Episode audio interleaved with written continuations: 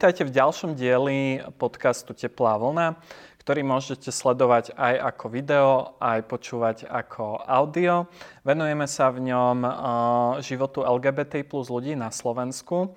Pozývame si zaujímavých hostí, hostky a hostovstvo, aby rozprávali o svojom živote, zaujímavých veciach, ktorým sa venujú a odvahe, ktorou prekonávajú predsudky. Veľmi sa teším, že dnes prijalo pozvanie Niko Nagy, ktoré pôsobí v študentskom spolku LIGHT v Amnesty International a ešte ma možno doplniť. Hej, ahoj. Ahoj. Mám ešte doplniť? Áno, môžeš. Dobre, takže vlastne áno, pôsobím v študentskom spolku LIGHT, v Amnesty International Slovensko pracujem, to je moje zamestnanie, okrem toho teda pôsobím vo výkonnom výbore organizácie Intimita, čo je bývalá spoločnosť pre plánované rodičovstvo, a vediem ešte taký projekt Prirodzenie, ktorý sa tiež týka sexuálneho vzdelávania, tak ako aj to, čomu sa venuje Intimita. A okrem toho ešte externe študujem v Banskej Bystrici a okrem toho ešte robím ochotnícke divadlo v Ráči. Tiež som na voľnej nohe, takže tiež keď sa predstavujem, je to podobne vyčerpávajúce, ale je to podobne vyčerpávajúce aj robiť? Fú, no vie to byť veľmi vyčerpávajúce, najmä vtedy, keď sa dejú nejaké závažné veci, napríklad nejaké hlasovanie v parlamente, ktoré sa snažíme zastaviť, alebo práve veci ako bola vražda v teplárni, ale mám pocit, že v poslednej dobe sa v jednom kuse niečo deje. Takže som v takom stave, že stále čakáme, že už to za chvíľu skončí a môžeme si vydýchnuť a potom stále príde niečo nové. Takže aj niektoré tie aktivity, ako napríklad LIGHT, ktorý vie byť že veľmi komunitný a vie to byť aj zábava, tak v tých horších časoch to je skôr také aktivistické a advokačné a vtedy to je veľmi náročné a je veľmi náročné v tom všetkom zakomponovať, že chcem tráviť aj čas s mojim kamarátstvom, aj s mojou priateľkou, aj s mojou rodinou. Takže ešte tým, že moja rodina teda nie je v Bratislave, takže je to časovo, je to veľmi náročné. Pri slovenskom queer aktivizme má človek pocit, že ľudia v ňom často zostávajú iba niekoľko rokov. Veľmi často pri ňom počúvame príbehy o vyhoretí alebo teda rôznej únavy, že prečo si sa ty ako mladý človek rozhodlo, že toto je tá správna kariéra alebo ten správny smer pre mňa? To je celkom akože zaujímavý príbeh pre mňa, lebo ja som vlastne s aktivizmom začala v Holandsku, lebo ja som tam bola na 2 roky na strednej škole na takom štipendijnom programe a tam celá tá škola bola zameraná na nejaké aktívne občianstvo alebo zapájanie sa do občianskeho života. Takže tam bola akoby nejaká forma aktivizmu, ale aj dobrovoľničenia bolo priamo zakomponované v kurikule, takže sme si nemohli vybrať, že či to chceme alebo nechcem robiť. A mňa to tam začalo veľmi baviť, takže som už tam mala akoby nad rámec tých aktivít, ktoré potrebujem mať. A robili sme rôzne akože angažované divadlo a vtedy bola taká vlna protestov kvôli tomu, že ľudí z Afganistanu chceli poslať naspäť do Afganistanu. Bolo v 2018. A jeden z mojich spolužiakov vlastne viedol tieto protesty tam na tom mieste, kde ja som vlastne študovala. Takže do tohto som sa vtedy veľmi zapájalo. A tam je tá kultúra taká, že ľudia akoby nehovoria veľmi nejak, že o tom, že by niekto vyhorel, lebo ľudia majú lepšie materiálne zabezpečenie, takže aj to, že vo voľnom čase sa venujú možno dobrovoľničeniu alebo aktivizmu, im nezasahuje do životov takým spôsobom, ako to vie byť tu. Takže pre mňa tam to bolo také nadšenie, že to je super a že ma to fakt baví. A potom, keď som prišla na Slovensku, tak som nejak plynule v tom pokračovala, snažila som sa nájsť rôzne možnosti, ako sa zapájať aj na Slovensku. A potom som vlastne si postupom času začala uvedomovať, že na Slovensku to ľudia robia, lebo to je akoby existenčná potreba, že veľa ľudí fakt nemá na výber. A nie je to v tom, že sme super mladí, aktívni ľudia, ale skôr v tom, že ak toto nebudeme robiť, tak nebudeme mať ani základné práva a nebudeme vedieť existovať v tejto krajine. Takže sa to pomaly tak pretransformovalo a snažím sa chodiť na rôzne školenia, ktoré sa týkajú prevencie vyhorenia a udržateľného aktivizmu, ale je to náročné. No. Mhm. Myslíš si, že to, keď chodíš na tie školenia, že to vyhorenie môže skôr súvisieť s tým materiálnym zabezpečením, ako vravíš, že ľudia majú často problém sa vlastne v tom neziskovom sektore uživiť, alebo to súvisí možno viac aj s tým, že hlavne teda v tom queer aktivizme majú často ľudia pocit, že ich práca neprináša ako keby tú želanú zmenu alebo ten želaný výsledok. Ja si myslím, že to je určite kombinácia týchto dvoch faktorov. Myslím si, že to materiálne zabezpečenie je veľmi dôležité, lebo najmä tí ľudia, ktorí sa venujú nejakým formám aktivizmu profesne na Slovensku, tak naozaj musia mať viacero prác a aj tak je pre nich často veľmi ťažké vyžiť z toho, čo zarábajú. Takže toto si myslím, že je určite veľký faktor. Aj pre mňa to niekedy bolo tak, že ešte popri vlastne aktivizme som pracovala v kaviarni, lebo som nevedela akoby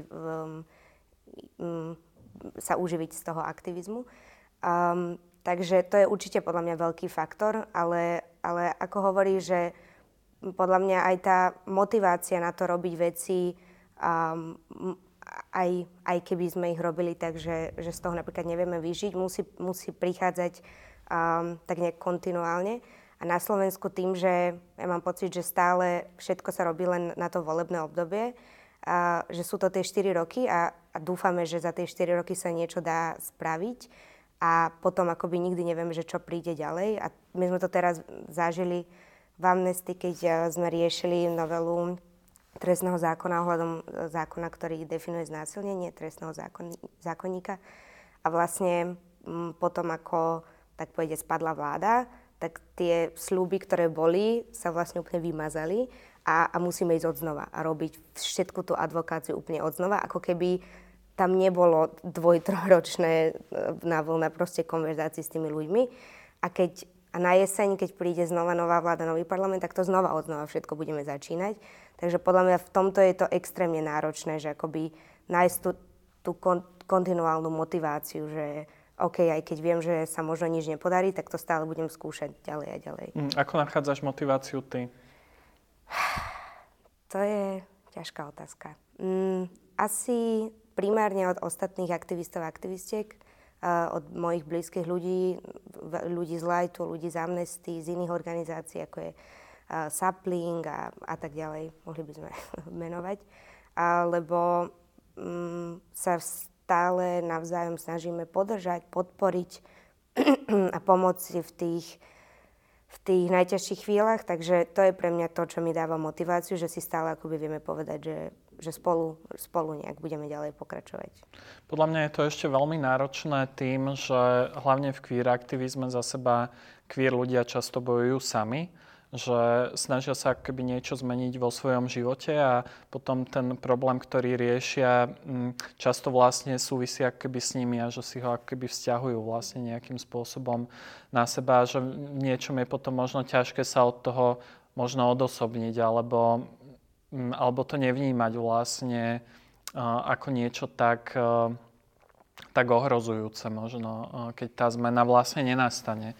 Že dá sa to aj tebe možno nejak oddeliť, alebo ako nad tým rozmýšľaš? Ja toto veľmi vnímam, lebo tým, že teda Amnesty je ľudskoprávna organizácia, ktorá rieši porušovanie ľudských práv po celom svete, tak v práci sa venujem akoby mnohým problémom, globálnym a aj lokálnym v rôznych častiach sveta. A mnohé z nich sú akoby násobne závažnejšie než problémy, ktoré riešime momentálne na Slovensku. Ale veľmi si uvedomujem, že aj keď riešime nejaké že naozaj ťažké situácie, ako je napríklad práve Afganistan alebo iné krajiny, tak ma to osobne nezasahuje takým spôsobom, ako napríklad návrh zákona o rodnom čísle, teda zmeny zákona o rodnom čísle. Lebo proste jednak, buď sú to veci, ktoré ovplyvňujú mňa, alebo sú to veci, ktoré ovplyvňujú moje bezprostredné okolie, mojich najbližších ľudí. A keď vidím mojich transrodových kamarátov a kamarátky, ako sú úplne zdekompenzovaní z toho, že nebudem môcť prejsť tranzíciou a tak ďalej, tak je veľmi ťažké sa nejak od toho odosobniť. A takisto pre mňa osobne je veľmi ťažké sa vyrovnávať s hnevom, ktorý vtedy cítim. Že akoby snažiť sa pragmaticky napríklad ísť do advokácie a nechcieť nadávať tým ľuďom, ktorí sú v parlamente, lebo sa to vo mne tak nejak akoby, že nabaluje stále viac a viac vecí a potom už je veľmi ťažké sa od toho odosobniť a robiť to racionálne a tak, aby to dávalo aj zmysel. Používa stredný rod. Aké ťažké bolo vlastne ľudí presvedčiť, aby ťa oslovovali v preferovanom rode? No ja som vlastne stredný rod v nejakej akože komunite ľudí začala používať najprv v LIGHTe a potom v Amnesty a vlastne akoby tým, aké tieto komunity alebo organizácie sú, tak to bolo pomerne jednoduché, že ľudia boli proste, že ok, používaš stredný rod, tak ho budem používať. Takže v tomto to bolo na začiatku pre mňa veľmi prijímajúce, ale čo sa týka nejakých bežnejších interakcií alebo mojich nejakých iných kruhov, kamarátstiev, tak tam to ani by som nepovedala, že presviečam ľudí, aby ho používali, skôr je to tak, že im poviem, že ho používam a prajem si, aby ho používali aj oni. A niektorí ľudia sa snažia a väčšina ľudí sa na to zvykne po pár týždňoch. A niektorí ľudia akoby veľmi jasne dajú najavo, že oni sa o to nebudú snažiť a že oni to nechcú robiť a že im to je proste nekomfortné. A v týchto prípadoch ja sa nesnažím ich presviečať, aby to robili, lebo mne to skôr dáva signál o tom, že oni ma nerešpektujú ako osobu a tým pádom nehovorím, že úplne ich akože nejak teraz odstrihnem do života, ale keď sú to nejakí ľudia v nejakých partiách kamarátok, tak skôr akoby, že akceptujem, že sa tam nachádzajú, ale nenadväzujem s nimi nejaké bližšie vzťahy, lebo viem, že ma nie sú ochotní rešpektovať ako človeka a takisto je veľmi, veľmi vyčerpávajúce snažiť sa ľudí presviečať, aby ma rešpektovali a tým, že nemám potrebu si od nich pýtať nejakú validáciu, tak to skôr neriešim a poviem si, že OK, keď to takto chceš, tak aspoň viem, že aký máš k tomu postoj. Viem si predstaviť, že vlastne ten coming out, čo sa týka rodovej identity, môže byť oveľa náročnejší ako pri sexuálnej orientácii, že ako si to vlastne zažívalo ty? No pre mňa bol veľmi náročný hlavne ten vnútorný coming out v rámci teda nebinarity. To, že som pansexuálna, tak to som akoby do nejakej miery vnímalo už veľmi, veľmi dlho aj v tých možno pojmoch alebo čo to znamená. A už od ranej puberty, ale to, že som nebinárne, tak to začalo akoby to uvedomovanie si na strednej škole. A pre mňa to bolo veľmi náročné v tom, že ja som sa celý život cítila tak, že je taká jedna komička, volá sa Hannah Gatsby a ona má v jednom stand-upe taký pojem, že ľudia ju berú, že je incorrectly female, že je akoby nesprávne žena. A ja som mala tento pocit celý život, veľmi sa stotožňujem s týmto. Aj kvôli tomu, že mi to tak okolie nejak dávalo najavo, aj kvôli tomu, že vnútorne som mala stále pocit, že sa snažím niečomu prispôsobiť, že sa snažím akoby nasledovať nejaké očakávania a bolo to pre mňa veľmi náročné, pretože ja som strávila roky mojho detstva a puberty vo folklórnom súbore, takže to bolo tiež akoby veľmi náročné v tomto. Takže toto uvedomovanie bolo na jednej strane ťažké v tom, že som si povedala, že naozaj som nesprávne žena, že to nie je niečo, čo opravím. A zároveň to bolo veľmi oslobodzujúce v tom, že som nebinárna a že vlastne sa nemusím snažiť byť správne žena alebo správne muž, lebo je to v poriadku tak, ako to je. A vtedy v Holandsku sme po anglicky sa rozprávali teda v škole a tam bolo úplne akože v pohode používať they them zámena. A potom to, že som začala používať stredný rod, začalo akoby asi možno už rok alebo dva potom, ako som už sa vrátila z Holandska na Slovensko a bolo to vďaka Viki Vargic, ktoré je tiež nebinárne a ja som vlastne ich oslovila s tým, že viem, že Viki používa teda stredný rod a že by som sa potrebovala o tom porozprávať, že aké to je a že či to ľudia sú ochotní akceptovať a tak. A potom už vlastne to pomaly tak nejak začalo a to bol moment, kedy bolo pre mňa konečne akože komfortné existovať v tomto priestore aj na Slovensku.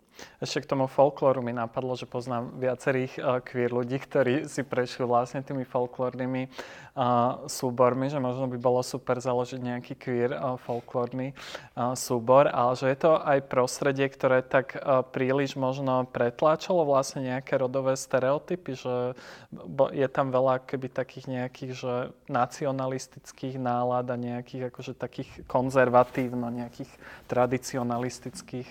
No, toto je pre mňa stále asi taká úplne, že nie úplne vyriešená téma, niekde vo vnútri mňa. Lebo ja som vlastne tancovala maďarský folklór, lebo moja rodina je teda na polovicu maďarská. Áno, Čartáše napríklad. A pre mňa to bolo na jednej strane veľmi akoby, že zábavné, príjemné, mňa to naplňalo, ten tanec, tá hudba, mňa to fakt, že bavilo ma to robiť. Ale zároveň som bojovala, presne ako hovoríš, jednak s prostredím, kde sa do istej miery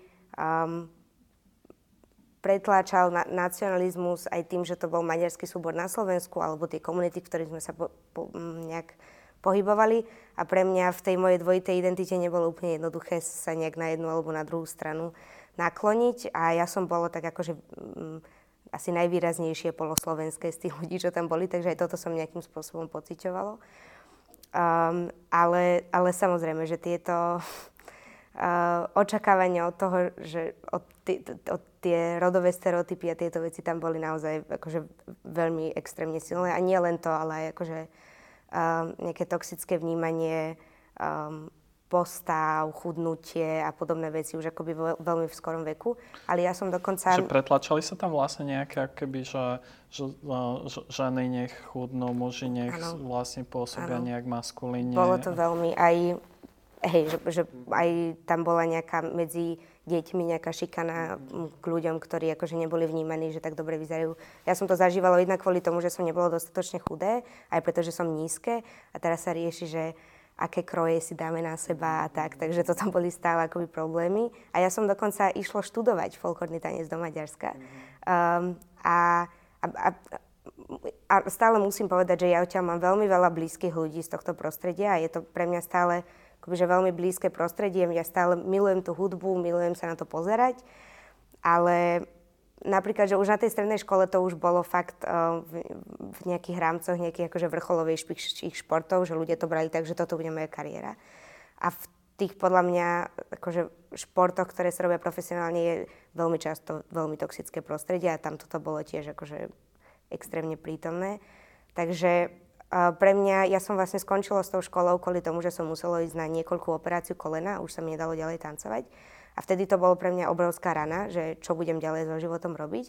Takže na jednej strane to bolo akoby, na jednej strane to bola rana a na druhej strane si myslím, že to bolo také veľké šťastie v nešťastí, že som vlastne nepokračovalo v tejto kariére, lebo si myslím, že by to pre mňa bolo extrémne náročné, akože musieť toto robiť ako prácu a stále sa snažiť tie stereotypy nejakým spôsobom nasledovať a robiť to, čo odo mňa očakávajú. Chcel som sa k tomu jazyku spýtať, že ten stredný rod, tak ako je na Slovensku vlastne nejak kodifikovaný v tej slovenčine, že zdá sa ti, že dostatočne vie vystihovať vlastne to, ako chceš byť oslovované, alebo že či by ten jazyk mal vlastne viac riešiť tú existenciu nebinárnych ľudí a že akým spôsobom ich viac v tom jazyku prijať?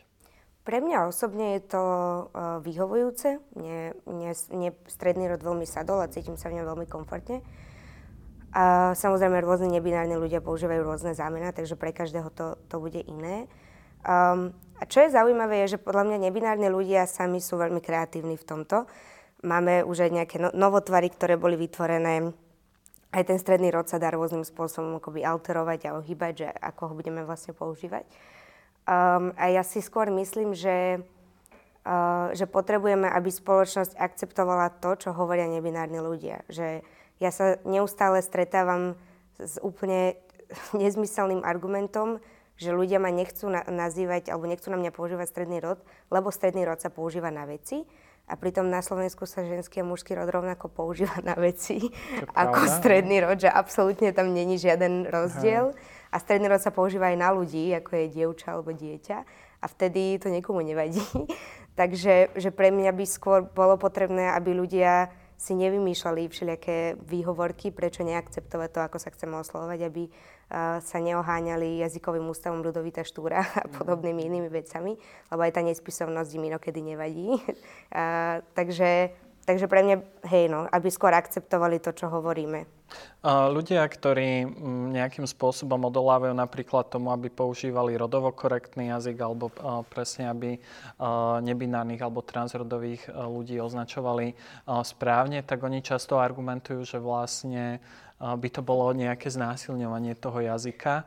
Pričom vlastne, aspoň podľa mňa, ten jazyk sa vždy prispôsobuje tej realite vlastne, akože snaží sa vyjadriť tú skutočnosť a neviem, asi to vnímaš, že podobne, že, no pre mňa že sme tu, vieš, tak proste ten jazyk by nám mal vedieť ako keby prispôsobiť alebo označiť tú realitu takú, akú ju vlastne žijú aj queer ľudia. To je úplne s tým súhlasím, ako to vlastne vysvetľuješ. Ja teda študujem jazyky už 4. rok, takže nejaké konverzácie lingvistického typu sú pre mňa veľmi blízke v tomto, najmä pretože veľa ľudí nevie, že študujem jazyky, takže keď sa snažia argumentovať týmto, tak vlastne často mám väčšie nejaké vedomosti o tom teoreticky, než majú oni. A jazyk má byť komunikačný nástroj, ktorý my používame. Jazyk neexistuje sám pre seba, aby sme ho my používali, pretože jazyk to tak chce. Že my používame jazyk, pretože ho potrebujeme na komunikáciu. A samozrejme, že sa nové tvary vytvárajú v jednom kuse, lebo nová realita sa vytvára v jednom kuse, či už technológiami, multikulturizmom alebo globalizáciou a inými vecami. Takže v tomto sa slovenčina, tak povediať, znásilňuje, ako to mnoho ľudí hovorí. Facebook, alebo presne. Akože, a to sú aj veci, ktoré my teraz už vnímame ako úplne bežné, ako je víkend alebo kvíz a podobne. Takže že v tomto my vytvárame strašne veľa novej slovnej zásoby, aj nových tvarov, ktoré budeme neustále vytvárať, lebo tá realita nie je taká istá, ako keď nejaká staroslovenčina vznikla. Takže, samozrejme aj staré tvary zanikávajú, tie, ktoré už nepotrebujeme. Napríklad onikanie do veľkej miery zanikáva kvôli tomu, že starší ľudia sa už neoslovujú onikaním, ale zase niektorí nebinárni ľudia ho začínajú používať, kde to zase je problém z nejakého dôvodu. Takže v tomto akoby je to pre mňa skôr také smiešné, lebo keď mi niekto povie, že ale to je nespisovné, tak mne to nespôsobí to, že ja nebudem používať ten jazyk. Že oni akoby nevedia mi prikázať nepoužívať na mňa stredný rod, lebo pre nich to je nepríjemné. Že to je úplne absurdné, podľa mňa. Hej.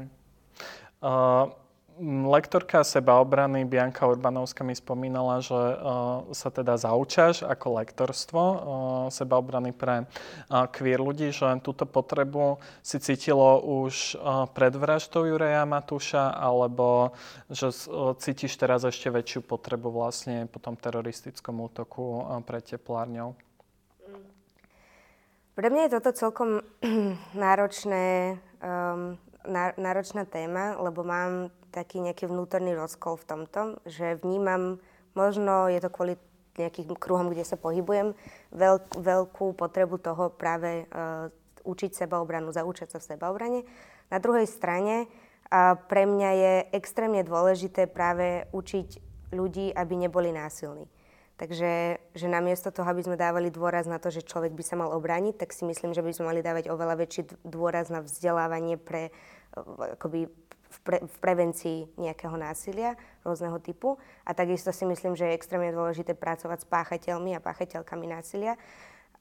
Takže že v tomto som asi dlho vzdorovalo mojej vnútornej potrebe riešiť sebaobranu, pretože práve som sa snažila riešiť tú prevenciu. Ale už asi skôr to pre mňa začalo byť dôležité vtedy, keď som začala sa viac venovať slovenskému aktivizmu a zistila som, že to nie je taká rúžová záhrada ako v tom Holandsku, že tu fakt akože po tom proteste ísť domov sám vie byť veľmi náročné. Tým, že ja som pracovala aj v kaviarni v centre mesta, tak ja som akože víkendy chodievalo bežne o 4 ráno cez obchodnú domov, takže v tomto som to nejakým spôsobom vnímala, ale ako hovorím, vzdorovalo som tomu dlho vnútorne. A ako hovoríš, akože po tej vražde A po tých protestoch, ktoré vlastne po tej vražde boli, aj rôznych iných incidentov, ktoré sa stali, aj moji kamaráti, kamarátky boli zbití a podobne, som začala cítiť potrebu nielen učiť sa sebaobranu pre seba, ale najmä práve nadobudnúť tie schopnosti učiť to iných ľudí, pretože si myslím, že je nevyhnutné, už teraz akože fakt si to myslím, aj to poviem, že je nevyhnutné, aby ľudia mali nejaké základy toho, ako sa môžu obraniť, aj preto, aby sa cítili bezpečnejšie, aby sa menej báli chodiť von a tak, a aby aj naozaj boli viac v bezpečí, lebo tá, samozrejme stále je veľmi dôležitá prevencia násilia, ale myslím si, že to je oveľa nadlhšie, aby sme eliminovali násilie. Napríklad pri tých Biankyných kurzoch sa často riešia aj osobné hranice. Často si ľudia uvedomujú pri tom kurze, že tie hranice už v tej kultúre nie sú ako keby nejak správne nastavené a presne ako vravíš, že to násilie, už aj vlastne nejaké, že psychické násilie je súčasťou, je nejak normalizované vlastne ako keby v spoločnosti, že keď to vieš napríklad porovnať s Holandskom, myslíš, že tá spoločnosť je už trochu viac vpred v tom, ako to správanie alebo to vnímanie toho násilia zažívame a vyrovnávame sa s ním? Určite je to iné. Pre mňa táto téma akoby osobných hraníc, súhlasu a tak ďalej veľmi blízka tým, že sa venujem teda lektorovaniu workshopov o súhlase aj tým, že sa venujem sexuálnemu vzdelávaniu. A práve som sa začala o túto tému zaujímať v Holandsku. A tam mám taký celkom vtipný príbeh, ktorý ľúbim rozprávať, že prvý týždeň, keď bol taký akože intro týždeň, keď som tam prišla, tak sme mali rôzne workshopy na rôzne témy. A bol tam aj teda workshop o konsente, o súhlase. A pamätám si, ako sme prišli do tej miestnosti s mojimi teda spolužiakmi, spolužiačkami. Bola to medzinárodná škola, takže tam boli ľudia z celého sveta. A povedalo sa, že toto bude teda workshop o súhlase. A všetci začali prekrúčať očami a byť akože veľmi, že pre Boha zase toto ideme riešiť, že už ma to nebaví. A ja som vôbec netušila o tom koncepte. Nikdy som o tom nepočula. Dalo som si to do prekladača, vôbec som nechápala, že čo sa ide diať. A že prečo to ostatní už očividne počuli strašne veľakrát predtým. A vtedy som prvýkrát počula o koncepte konsentu a bolo som z toho veľmi prekvapené, že to vôbec ľudia sa o tomto rozprávajú. Takže minimálne v tomto som určite na tej, akoby v tom medzinárodnom prostredí tam vnímalo, že ja som extrémne pozadu. A aj preto som to začala riešiť, lebo nie len v týchto témach, ale aj práve v témach, ktoré sa týkajú rodovej identity, sexuálnej orientácie alebo príťažlivosti, reprodukčného zdravia a tak ďalej. Ja som mala, že nulové informácie a uvedomovala som si, že musím s tým niečo robiť, lebo som dospelý človek a neviem nič o sebe ani o tom, ako ochrániť iných ľudí, ochrániť seba.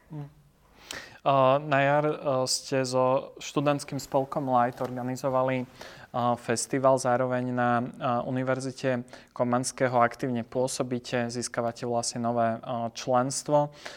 Aké rôzne témy je potrebné vyriešiť v rámci tej vysokej školy a s akým možno protiprúdom alebo spätnou nejakou reakciou negatívnou sa stretávate? No, tém je strašne veľa, ktoré tam treba riešiť. Jednu, ktorú ja vnímam veľmi vypuklú, je práve učiť vyučujúcich, ale aj študujúcich k rešpektu k ostatným ľuďom a bez ohľadu na to, že či úplne rozumejú tým témam. Že ja som sa na univerzite stretla nespočetne veľakrát, vyslovene, že s posmeškami, s absolútnym disrešpektom existencie ľudí, ako som ja. Takže toto je pre mňa jedna z najdôležitejších tém a nie len akoby učiť ľudí, že to je dôležité, ale aj keď ľudia si myslia, že to nie je dôležité, aby si uvedomili, že to je podmienka na tej škole, že ono to je fakt v akademickom poriadku a nemôžu si vybrať, že či to budú alebo nebudú robiť.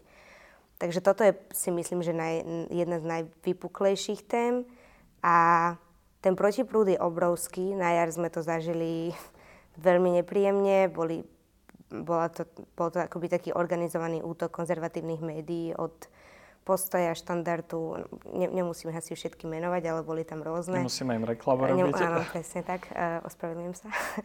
A áno, boli to teda rôzne médiá a takisto aj nejaké priam neonacistické kanály, ktoré o tomto nejakým spôsobom reportovali.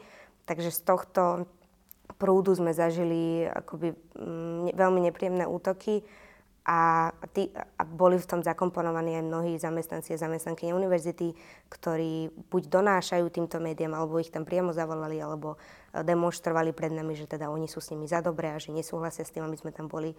Neustále nám niekto strhával plagáty, to sa už dialo aj pri prvom ročníku festivalu. Takže že je to táto nejaká, neviem ani ako to mám nazvať, klerofašistická strana ľudí, ktorí tam študujú alebo pracujú, je aktívna veľmi v tom, aby nám znepríjemňovala život rôznymi spôsobmi. Veľmi ma zaujala diskusia, ktorú ste vlastne v rámci tohto festivalu mali. Aj to by som vlastne položil ako moju záverečnú otázku, že často v súvislosti vlastne s transrodovými ľuďmi, rodovou identitou sa spomína taký ťaživý narratív. Rozprávame sa o ťaživých témach, aj o tom, že život transrodových ľudí, že v čom je vlastne ťažký, náročný. Čo možno z tej skúsenosti transrodového nebinárneho človeka je naopak akoby povznášajúce alebo radostné a čo môže vlastne byť pre iných aj inšpirujúce? No to bola vlastne tá téma tej celej diskusie, ktorá bola výborná. Podľa mňa sa to dá rozdeliť na veci, ktoré sú akoby špecifické pre transrodových ľudí a potom veci, ktoré sú nejak univerzálne pre ľudstvo. Že pre mňa je samozrejme veľmi radostné byť s mojou priateľkou, byť s mojou sestrou mladšou a hrať sa s ňou, byť s kamarátmi, proste robiť bežné veci, ktoré robia ľudia. Ale čo sa týka tej nejakej transrodovej skúsenosti, tak pre mňa je posilňujúce, že môžem cítiť hrdosť na seba, že dokážem žiť autenticky aj v tomto svete, ktorý buď chce, aby som žilo inak, alebo mnohí ľudia chcú, aby som nežil vôbec. Takže pre mňa je toto akoby, že jednou z najkrajších častí tej transrodovej existencie a toho, že často je to pre mňa až taký pocit, že sa takmer až smejem do tváre niektorým ľuďom, ktorí sú veľmi nepríjemní. Tým, že iba existujem, že vlastne vidím nahnevané články o tom, že používam stredný rod a ja píšem niekomu o tom článku v strednom rode a to samo o sebe je akoby veľmi povznášajúce a vtipné, keď sa na to pozriem vo váku. A potom druhá vec, ktorá je pre mňa veľmi kľúčová, je tá komunita, ktorú máme, pretože je to jedno z najpodpornejších prostredí, ktoré som kedy v živote malo možnosť v ňom byť alebo zažívať ho. To, že viem, že sa stále môžem na niekoho spoľahnúť, že sa neustále podporujeme, že sme spolu, že sa vieme spolu baviť, ale vieme spolu riešiť aj ťaživé témy, to je pre mňa akoby jednou z najpozitívnejších vecí na tej queer existencii.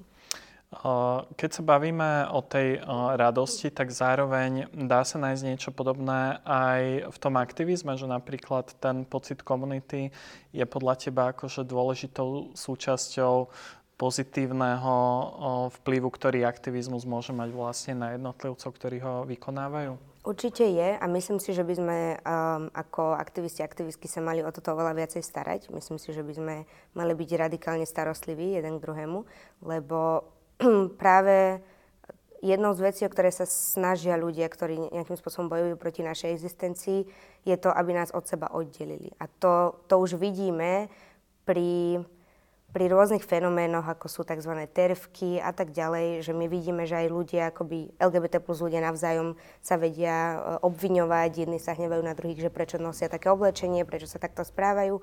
A to je práve to, čo chcú, aby sme boli to, čo chcú akoby tá opozícia naša, aby sme sa roztrieštili, aby sme bojovali navzájom proti sebe. Ale to, čo my potrebujeme, je postaviť sa jeden za druhého. A akoby každý v tej komunite, gejovia, lesby, transrodoví ľudia, arodoví ľudia, asexuálni ľudia, to je úplne jedno.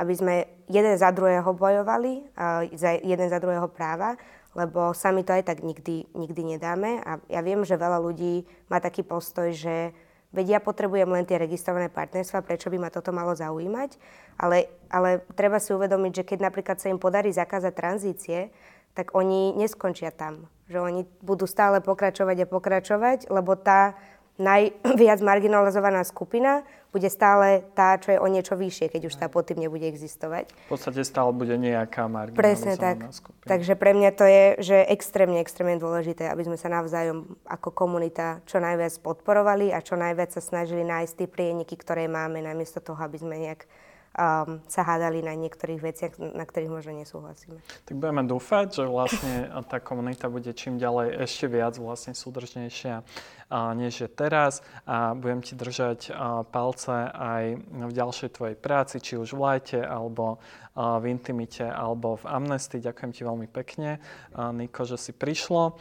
A pozývame vás aj na sledovanie ďalších dielov Teplej vlny, ktorú teda môžete sledovať na všetkých podcastových platformách a taktiež na YouTube. Ďakujeme vám za pozornosť. Ďakujem za pozornosť.